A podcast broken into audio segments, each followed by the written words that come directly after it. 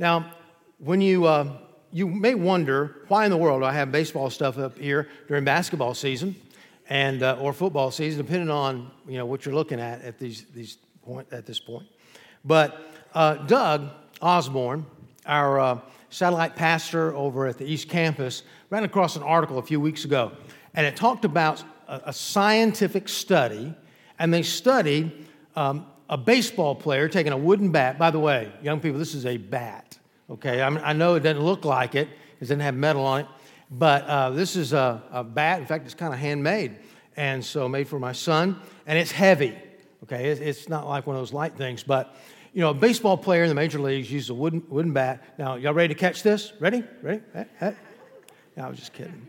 Um, could only do that once. No, not once for today. I mean, once, period. It never, never would happen again. But um, the scientific study was done like this. It said, it's impossible for any baseball player to hit a ninety-mile-an-hour fastball. They studied the baseball, the size of it, the velocity as it approaches the plate, and the movement as well. Uh, for example, a fellow by the name of Zach Greinke, I can't remember who he p- pitches for now, Nationals or something. He's from Apopka, Florida, and he pitched against my son in Little League. And I asked Brandon, you know, after the game, I said, well, it didn't look like it was going that fast. He said, yeah, but it's like a wiffle ball. You know, it's going all over the place. And so not only does a ninety-mile-an-hour fastball have velocity to it and, and speed, but also has movement. And this heavy bat, and so they measured it, sixty feet, six inches from the mound to the plate.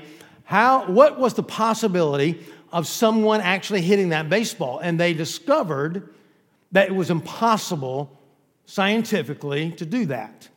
But yet, in the reality of it, we understand that it's done during the major league season every day.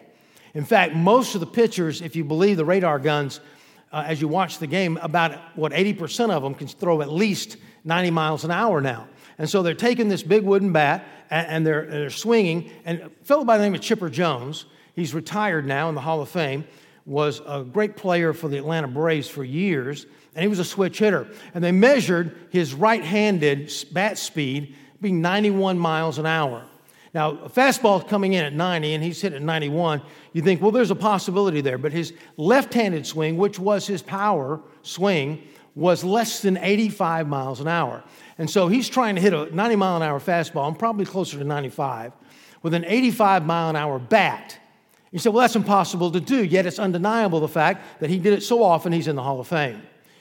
When we're looking at trusting God, oftentimes, whether you're a an unbeliever looking at the gospel and say, is it, could it possibly be true? I mean, how can we believe in the crucifixion? How can we believe in the virgin birth? How can we believe in the resurrection and all these other miracles? How can I believe that your life has really been changed because you're following Christ?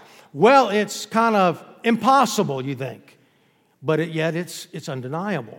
We just studied the book of Matthew and how the Pharisees and the Sadducees saw these miracles of God and Jesus Christ performing them, and they knew that they were impossible. It's impossible to feed five thousand people by breaking fish. It's impossible to raise somebody like Lazarus from the dead.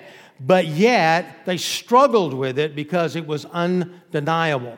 So this year, we're going to be looking at a whole year about trust, leaning on trust and leaning on God. Our um, mission statement, as you remember, is building lives that matter by teaching people to love, to know, to trust, and to follow Jesus. Now, in the preschool, maybe we teach them more how to love Jesus. That's what we want them to come out uh, doing, to know that Jesus loves them and they can also love Jesus. Now, knowing Christ comes more in the elementary school uh, because that's when people come to know Jesus Christ, their Savior and Lord, if they were raised in church. And then the youth, it's trusting, because before you follow, you've got to trust. And finally, an adult, we emphasize the follow. But that's just emphasis. We really teach it on every level. And so last year, we went through the book of Matthew and taught about the love of God and taught how you can know Christ in a more personal way. Entire year in the book of Matthew.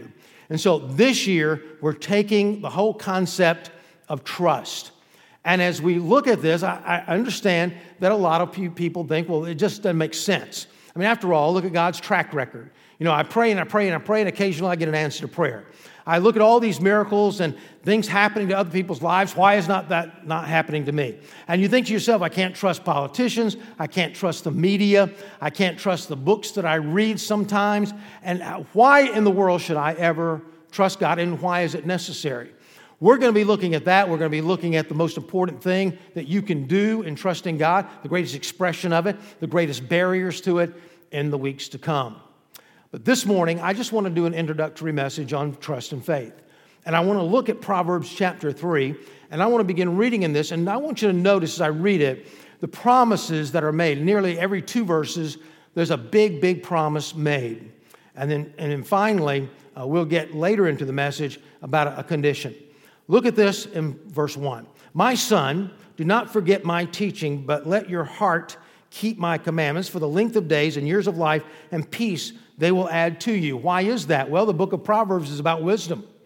If you follow, in fact, the whole book of Proverbs is wisdom literature contrasting those who are unwise and those who are wise. The wise live and follow God, and according to the book of Proverbs, the unwise are the people who do not. He says, if you do these teachings of mine, it's going to be well for you. Look in verse three. Let not, stead, let not steadfast love and faithfulness forsake you. Bind them around your neck. Write them on the tablet of your heart. Doesn't that sound what Jesus was st- talking about? Loving God and then loving others as well. He says, so you will find favor and good success in the sight of God and man. But then look at verse five. It says, trust in the Lord with all your heart. Do not lean on your own understanding. In all your ways acknowledge him, and he will make your path straight. Be not wise in your own eyes. Fear the Lord and turn away from evil. All kinds of conditions and all kinds of promises are made in here. But I want you to center in on this word trust for the rest of the message this morning. And I want to look at four things real, quest, real quickly. The questions. What? What is it? Who do you trust? How do you do it? And why do you do it? I mean, the why. Why in the world is it so important to trust God? Well, I want you to first of all look at the what, the principle of it. In verse five, it says, trust in the Lord with all your heart. Now, the word trust means, uh, it's a Hebrew word. It means to lie down upon, to stretch out, to place your total weight on something. All of us trust in things. You may think, oh, you know, I don't trust anybody. I don't trust anything. How many of you came in this morning, and some, I don't think anybody's standing up in here. How many of you came in and sat down on the pew this morning? Anybody here? Oh, you're participating. Good, good, good. I like that. I like participation. All right, now how many of you actually came in and tested it out first? You, you kind of shook it a little bit, made sure it's, no, you didn't do that. You just plop right down on it, right? You trusted that that chair was going to hold you up, and that's what trust is all about. It's putting your weight upon it. Putting your life upon it. It says, trust in the Lord with all your heart. And we've established that heart in the Bible, mentioned nine hundred sixty-seven times, actually in the scripture, means your being. It means the inner core of who you are. So it's kind of like an all-in thing. You came in and plopped down on the seat. You were putting all your weight in that pew. Trusting in something means you're placing your weight, your life, your fulfillment, your security on that thing. He says, do it with all your heart. Be all in is what he's talking about. He says, if you do, you're going to be blessed in an unusual way. Now, he says in this, he says, trust in the Lord with all your heart. Now, what is this whole idea? Whatever trust is, it's, it looks like it's very important. And so what is trust and what is faith? Well, in the book of Hebrews, in the Old, in the New Testament actually, but it is written to Jewish people, just like Proverbs was. You find out in verse uh, verse one of chapter eleven these words. Now, faith is the assurance. Mark in the margin of your Bible, confidence. It's the assurance of things hoped for. It's like a, a substance, a foundation. It's something that uh, you have confidence in, of things hoped for, something in the future. Look, I, I don't know about the future, but one of the reasons why we can't trust is fear. We'll come to that in a few weeks. In fact, next week. But fear is a reason. He says, don't, don't, don't fear anything. He says, have the assurance. I just know it. I just know it. Assurance of things hoped for. The conviction of things you can't see. I can't see angels. I can't see the Holy Spirit. I can't see Jesus right now. I can't see the Father in heaven. But I'm convict, I'm, I'm convicted of those things that exist. For by it, the old received their commendation. By faith, we understand, verse three, that the universe was created by the Word of God. So notice there's three things in here that have to do with faith. First of all, there's confidence. Second word's conviction. Third word is character. And whatever we're trusting in, whatever we're going all in, is very important and, and what the object really is. You got confidence, for example. You got confidence that uh, some of you single people, you know, hey, if I just get married, that's all I need to do. I've got to get married. If I get married, all my problems will be solved. I'll give you a moment, let that sink in for you. So it's a conviction. Look, I've, I've got to do everything that I need to do in order to win this one particular person over. Anything, anything and everything, legal, illegal, because no matter what, that's what matters. And you, you have the confidence and the character of it. Now, the Bible says the Word of God. The words of someone is so important. You know, you never hear anybody says, well, he's a bold-faced liar, but he's got great character. No, you don't hear that because the words of someone mean so much to them. Well, what is the character of marriage? Somebody says, oh, it, it works out for everybody. Just look at the fairy tales, the Disney fairy tales. They lived what? Happily ever after, sure. Everybody lives happily ever after. Look at the Christmas movies on T V. They always work out well. And so I got a track record here. So you put all your trust in that, and what about career? And somebody says, now, wait a minute. Careers are very important. Marriage is important as well.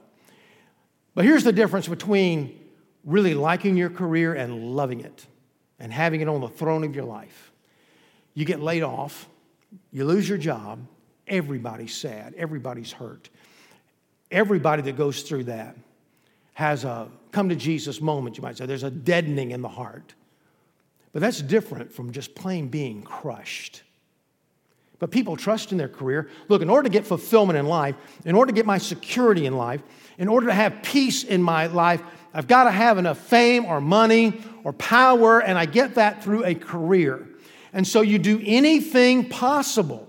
Anything that you have to do in order to be successful at that career. What are you doing? You're placing your weight on that career. You're placing your life and your heart, going all in on that career. So we look, and we look and say, why is that so important? Because it's like this. Whatever you choose to go all in with, whatever the, the choice of your object of faith is going to determine what you have confidence in. What is really going to give you what you need? And so, therefore, if you have confidence in it, it's going to control your life. And we're talking here about idolatry, lordship of Christ, something we all deal with all the time, every day. But what are you placing your faith in? That's the second thing. Let's look at the object and the who. Who do you place your trust in? The object of it, it says in verse five, trust in the Lord. So what are you trusting in? The idea is that you depend on the object for fulfillment, the value, security, and you trust it to fulfill your needs in your life. It could be the marriage. It could be having a family. Your career could be money. Something about money, you know, if you trust in that because you feel like money's going to give your, you security, money is what's going to give you power over people, then you're going to do anything that you have to do to make the money. And then you, of course, since it's yours, you get to spend it any way you want and, and dole it out any way you want and spoil anybody you want. And all kinds of evil, the Bible says, can come from that. But if you've placed your faith in that, your trust in that, it's going to change your life. So why trust God? What, what kind of track record are we talking about here? Many of you said, you know, I become discouraged. I pray about something, it doesn't come true. So what about this whole idea of the object? The object, it's all about the object. We all trust every single, every single person here without exception. I can tell you, think about it. We trust in something or someone. Something's got our heart. So what is the object to it all? You know, some of you look like uh, you never go to the movies or you never watch T V. This looks like an intellectual group, in fact. Very smart, very, you read a lot, I can tell. But suppose you were to go to a movie, say a Dwayne Johnson movie. Anybody know who I'm talking about? Aha, some of you do go to movies. All right, so here's Dwayne Johnson and, and, and whoever the lady is with him. And, of course, this, if you don't know him, he, he's humongous, man. He must be six foot five and three hundred pounds worth of solid muscle or something. He looks like the Incredible Hulk, only not green, you know, that kind of thing. And so he's a huge guy.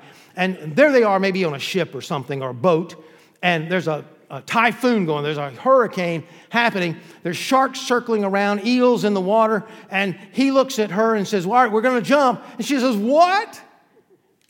Trust me. Can you trust me? And she looks at him and says, yes, I do. Was she crazy or something? Was he a, a shark wrestler or some, something, you know? Does he hypnotize eels? Can he walk on the water? No, I'm waiting for some leading lady to look at him and say, no, I'm not. I'm going to trust you. What, jump in the water? Why would I say it would be a, a kind of a dumb move to trust him? Well, because he can't walk on the water. Because he doesn't have enough power to, to, to deliver on the promises. And people make promises all the time. They make promises to their family. Oh, just trust me with this. And what they're really saying is, I'm going to do everything in my power to make it happen. The problem is they don't have all that power. They don't have enough power to do it. So why trust God? Well, there's two things that you ask in your heart before you trust anything or anybody. Number one, are, can they do it? And number two, are they willing to do it? And we find in the Bible, in the Scriptures, where God talks about this over and over and over again. So I'm going to give you uh, five quick reasons, and we'll go over these in the future a little bit more. But five reasons why you can trust God. One, he, he can't lie. He'd cease to be God if he lied, so he's faithful. The Bible says he's all-powerful. There's nothing that God cannot do. He's all-knowing. You know, somebody gets on the internet or on the news, and they're from Harvard or one of the uh, Notre Dame or, or whatever. They're, they're in one of these real intellectual schools, and they give an opinion about, upon something, and we take it like it's gospel or something. Now, I'm not saying they're not maybe, maybe the smartest guy in the world, but how much knowledge does the smartest guy in the world have? Less than one percent. You said all about the past. Got to have knowledge of that future, knowledge of the right now. People of opinions that we're taking over sometimes the Word of God in our life have, have really no clue of what's going on except for what they can see. And just because they can perceive maybe a little bit more than us, memorize a little bit more than us, we think they've got the answers. But God is all-knowing. God is not only all-knowing, God's in control. He's sovereign. God also loves you. Isn't that what we're talking about here? How about two things? Can he, will he? I remember um, preaching and teaching a, um, in a little small town in Georgia. A good friend of mine was the pastor, and we'd go and eat at this little diner every morning and then just take off and, and uh, share Christ with people and invite people to the meetings that night. And uh, every morning we'd eat at this diner, and the owner of the diner would talk to us. And so I began to share Christ with her, and he had done that before. And so she just came up with the conclusion. She said, look, uh, you know, I know my son. And, and she started talking about her family and some of the impossibilities it seems like in your own life was an impossibility it looked like in her life. And she says, I've just come to the conclusion that God is just not powerful enough. It's not his fault. He's not powerful enough. Now, there's only two things when God doesn't come through for you that you can you can even address. One, God, is he powerful enough? And God, do you love me? And none of us really want to admit that God doesn't love us, so he must not be powerful enough. In fact, if you admit, before you admit that God doesn't love you, the chances are you'll just say there is no God. We just can't come to the grips with the fact the supreme creator could not love us. But listen to what the Bible says. God says, I have loved you with an everlasting love. Therefore, I have continued my faithfulness to you. For God so loved the world that he gave his only begotten Son to die on the cross. Whoever believes in him will not perish, but have everlasting life. God gave his life for you. God said, I've demonstrated my love toward you, and that while you were yet a sinner, I've died for you. He says in Romans, who shall separate us from the love of Christ? Shall tribulation, distress, persecution, famine, nakedness, or danger, or sword? As is written, for your sake we are being killed all the day long. Under persecution we are regarded as sheep to the slaughter. No! In all these things we are more than conquerors through him who loved us. Tim Keller, great quote here. He says, to trust God, we must be absolutely sure God loves us. Do you know that? Now, I'm not talking about all the frills and all the, you know, somebody says, oh, yeah, what's not to love, you know. And that's just a kind of insecurity, you know. I mean, what's not to love? I'm such a great person. I don't know why they didn't choose me to be the next Thor or James Bond or whatever, you know. I'm just, I'm not talking about all that stuff. Getting down to it. Do you realize, do you feel it, that God really loves you? You say, well, how do I get there? I need to be there. How do I get there? What's the path to it all? How? Verse five, it says, again, do not lean on your own understanding. In all your ways acknowledge him, verse six, and he will make your path straight. Two things here he mentions. Two ways to the path. Number one, lean not on your own understanding. Isn't that what I do all the time? Isn't that what you do? You know, we even jump to conclusions all the time about what's going on in our church, our family, the world. If we don't know, we jump to conclusions. Why? We're trying to lean on our own understanding. We're trying to process what little knowledge we have and put it into the test tube of life. It's like the ninety mile an hour fastball. You're trying to figure it out. Trying to figure it out. When we can't figure it out, we just have to accept it. That's it. It's irrefutable before us. He says, don't be wise in your own eyes. That's what he's saying. Proverbs is all about that. Don't be wise in your own eyes. Trust God and his wisdom, because we can't deny the undeniable. And what's undeniable? Well, Jesus Christ was born. He lived thirty-three and a half years on earth. History will teach us that, as well as the Bible. He died on a Roman cross. He was claimed to be raised again on the third day, and we talked about that last Christmas in the book of Matthew. And the proofs of that and the evidence of that, but something we take by faith, certainly, but then we realize it later, and I'll come back to that in just a minute. What else can we realize? Well, how many lives have been changed? That's what we're talking about when we're asking you to give your testimony of what God has done in your life in one area or your life to the other, especially salvation. Let's get it on video, or let's put it in print. Let's get it on, on, on Facebook and everything. Why? Because the world wants to know what's going on in your life. How is Jesus really affecting your life?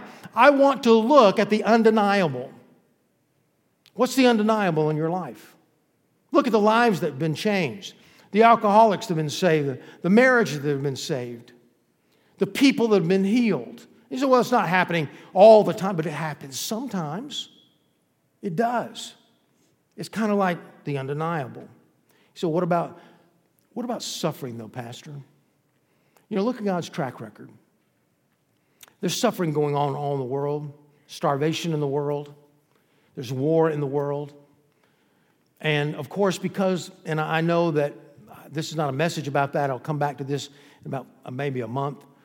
But the suffering is there because of sin, because sin is just in the works of everything. It's in the D N A of the world. But what about suffering for the believer? I want you to notice, beginning in verse eight, it says, it will be healing to your flesh and refreshment to your bones. Don't you like to live that way? Man, a refreshment to my life. Honor the Lord with your wealth and with the first fruits of your produce, and then your barns will be filled with plenty, and your vats be bursting with wine.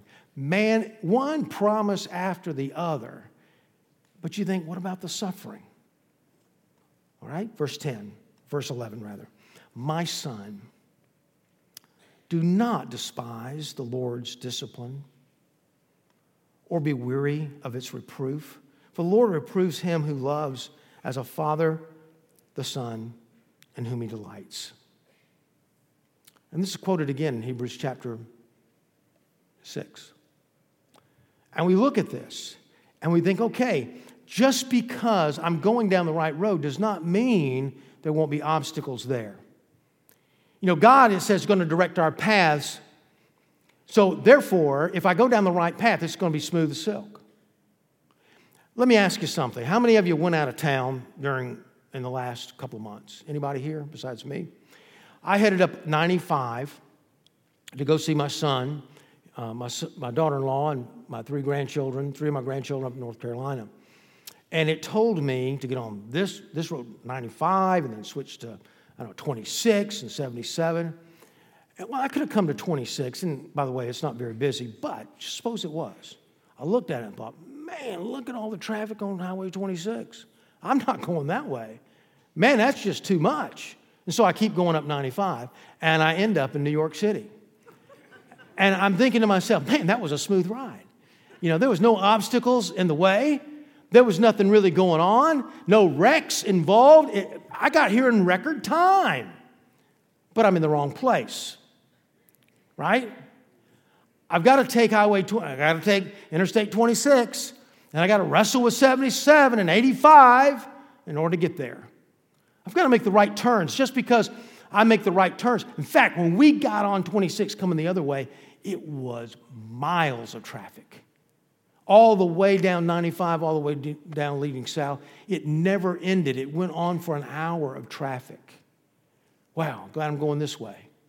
But what about the people going the other way? And the G P S told them. I mean, you can't rely on G P S anymore. It took me through all this traffic. But without going through that traffic, you're not going to get there. You see, the Christian life is not a dance around the trials of life, but a victorious journey through those trials. The obstacles come. The wrecks come along the way. But you're going to end up at the place where you need to be. And by the way, it's the suffering, it's the trials of life that bring us and draw us closer to God. It's the times where you go through loss and I go through pain. And it's those times that God comes in and embraces us as we trust Him are the times that not only grow us the most, but we remember the most. Same way in your life. He says, just as a son disciplines his father, or a father disciplines his son. My, my mom passed away a few years ago. And uh, I was wondering to myself, what do I remember about her? And I asked myself right after she passed away, what do I remember her about her the most of any other incident in my life? Well, it happened back when I was, I don't know, five, six, seven years old. I, you know, I don't remember the exact age. I'm getting older. It's kind of, you know, the ballpark is is enough. And so about six years old, I had the measles. I don't know if you've ever had that or not, but I had it for two weeks. And my eyes would just burn. I mean, I couldn't stand the light. I had all this pink lotion, you know, all over me. Some of you remember that. Calamine or whatever it was. For itching. I was just itching all over. And it was the time that she put a, a tent, made a, got a blanket of, of sorts, and made a tent over the couch where I could lay on the couch and be in the family without the light bothering my eyes. It's those times where you take that grandchild or child and they come up and run and hug you because they fell at the playground and their knees all bleeding, and you, you clean it up, put a Band-Aid and say, it's going to be all right. Those are the times that they're going to remember, the times that you were close. And that's the way it is with our relationship with God. It's the times that He comes to our aid in the trials of life. The Christian life has never, look in the Bible, look at history. We're living in a time where there's li- the least amount of persecution in any one country, maybe, I don't know, maybe in the history of man. And if I, in spite of the fact that we, we, we feel like we're being persecuted sometimes mentally and verbally, it's not like it's been before. The Christian life is not a, a dance around the trials, but a victorious journey through the trials. He says, don't lean on your understanding. You're not going to understand it. You're not going to get it. Your, your knowledge is so limited. He says, but all your ways acknowledge Him. What does that mean? It means in every area of my life, I acknowledge Him as being the leader, the G P S, the Lord of those areas of my life. Every area that comes up, I turn it over to Him. I put Him on the throne of my life. He says, you do this, and He will make your paths straight. Which brings me uh, to the final point. Why? The purpose of it. Why trust in the Lord? Why do that? It says He will make your paths straight. Literally, direct your paths. Now, that's not a promise, by the way. Proverbs is a book of cause and effect. It's a book of wisdom. But here is a promise from the Scripture. It says this, but I will instruct you and teach you in the way you should go. I will counsel you with my eye upon you. Psalm thirty-two eight. I will direct, I will, I will cut a highway for you. A promise to direct us in our decisions of life. What do we say? Solomon's saying the wisest thing you can do is to trust God. But as you trust God, as you do that, He's going to bring more wisdom. He's going to direct your paths through reading the Bible. He's going to, well, there's some things in the Bible He doesn't tell you. You know, some of you may be uh, contemplating a move, maybe to Oviedo or away from Oviedo, another job. You know, your job is not located in the Bible. It doesn't say go here, go there. What about then? It's the wisdom of God. How do you get the wisdom of God? By not leaning on your own understanding. On all your ways, acknowledge Him. Get the Bible in your heart. It's just, I don't want to say philosophy. That's a wrong word. But for lack of a better term, it's, it's a way of looking at life. It's just a way of being. When you know God's heart and God's mind, I mean, what would happen to your life and mine if we read the Bible every day, if we just took fifteen, twenty minutes a day and maybe read through the Bible this year? What would happen to our life if we took fifteen, twenty minutes, or maybe five minutes more, ten minutes more than what you're taking now, and praying deliberately and intentionally for yourself and for the people around you? How would our life change? He says, direct your paths through the word, through wisdom, through godly counsel. The Bible says, in the multitude of counselors, there's wisdom. How do you do that? You, you become part of the body of Christ. It's not just a matter of attending a church. I'm going to get wisdom just by attending the church. Well, you're going to learn what I'm teaching you, maybe. I've heard you only get a, hear about five percent of what I say. I'm hoping that's at least six, but about five percent, and then you don't remember it. I think you listen more than that. But you remember about five percent. And that's all you get. No, you, you come and you get involved in a small group. And because that small group, iron sharpens iron, you learn from other people and the counsel, the counsel and, and even the accountability of a multitude will give you wisdom. And so we're looking at this, relying on God. He's going to take you where you need to go, even in the times, by the way, that you just don't get it. You just don't get it. And something happens to your life, and I've said before, it's like throwing a rock into the creek and just the rippling effect. You can see it going on for minutes. The rippling effect of that one stone being thrown in. You don't know what's happening to you right now, whether it's good or not so good, the adversity, trials, how that's affecting everybody around you, what God is trying to do in your life. I know that I read a story, true story, about a, a real guy way back in the last century that um, was, a, was a music leader. And this particular church called him, and he just got married. He didn't have a dime, just enough money to get him there. When he got there, they said, well, you know, things are tough, things are hard, and we just can't hire you. He ended up staying in a motel with his bride, nowhere to go, no money. This guy comes up to him, knocks on his door. So I heard you're a music leader. And he said, yeah, yeah, yeah, that's what I do. So there is a big meeting, a tent meeting going on down the road. And the guy that we were supposed to lead the music became ill. He can't make it. Could you come and lead the music? Yeah, I'd love to.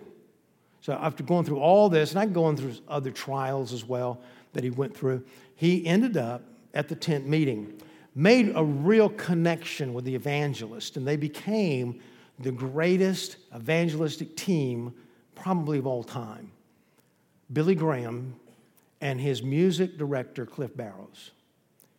Cliff Barrows because of the situation that he went through in life, ended up at a tent meeting. Now, he could, I don't know what his demeanor was that day. I don't know if he was crying at his bedside. I don't know if his wife was crying. I don't know if they were just trusting God. Didn't say all that. This is what I brought you through. Now, here is your destination. And we don't know where God's going to take us. You say, well, that, I just sort of got to accept that on faith, right? Yes and no. Yes, but no. You see, it's all about trust. You can't know it for sure. I was, uh, and I'll close with this, I was reading a book just recently, just finished it, called Dave, uh, I think it's Dave and Casper, no, Jim and Casper, Go to Church. And Jim is a, is a former pastor, and he's a writer, and he hired Casper, an atheist, to go around to six different towns, cities, go to a lot of different churches and make comments about what he thought about the services. Very interesting book. You gotta, you gotta get it and read it. It's a quick read. And um, and one of the conclusions that Casper came to, in fact, the conclusion was, he said he gets offended when people say, I know something. They get up and, and testify, oh, I know that God is with me. I know that I'm saved. I know this. He said, you can't know it. It's just, you gotta take it by faith. Well, he's right, but he's wrong. He's right, but he's not so right. Yes, before you experience Christ, you take it by faith. You look at the evidence and the calling of God in your life and say, God, I can't know all the answers. I just can't know them all. No matter how many churches I go to, how much I read the Bible, I can't know. I can't know. I wasn't back then. If even I lived back then, I wouldn't have known everything that was going on. I can't know it for positive, but I, I know that it looks like it's true, and I accept it on faith. Now, what happens once you accept it by faith? You go from the faith to the total trust because you know it's true. How do I know that if I were to die right now, I'd go to heaven? Because I've experienced Christ. Now, I promise this in the Bible, but I've experienced Christ. Why can I preach what I'm preaching to you today? Because I've gone through this stuff, this trials. I'm going through it now. I'll go through it tomorrow, and, and next year it'll be something different come along. I've experienced, but I've experienced the hero, Jesus Christ, coming and helping me. So I know, but I didn't know. When I was sixteen years old, I just simply said to God, God, I don't know. I've been searching this for four years, and I don't know, but I believe it. I just know in my heart it must be true. So I accepted by faith, and I asked Jesus into my heart, my Savior and Lord. Have you ever made that decision? Because that's what it's all about. People say, well, how do you know the Bible is really going to give you wisdom? You don't. You accept it by faith, but once you do and start doing it, you, then you realize, wow, when I read the Bible, I'm a wise guy. I'm a wise person. How do you know that becoming a small, becoming part of a good small group and a group of men or women around you, depending on whether you're a man or a woman, and, and a council of those people, how do you know? You don't know. You just don't know. And some classes would work for you, and some classes maybe won't. You don't know. But once you do it, then you know. So I'm going to ask you to take everything. In fact, I'm going to ask you this year, do something spiritually by faith that's bold, bold for you. And I'm just saying, yeah, yeah, I need to take this job. Man, that'll be a bold statement. If I just quit my job, I'm not, I'm not talking about that. That's between you and God. I'm asking you, and I believe God is challenging me to challenge you today to do something bold spiritually, whatever that is. Something that God's laying on your heart. It could be a ministry.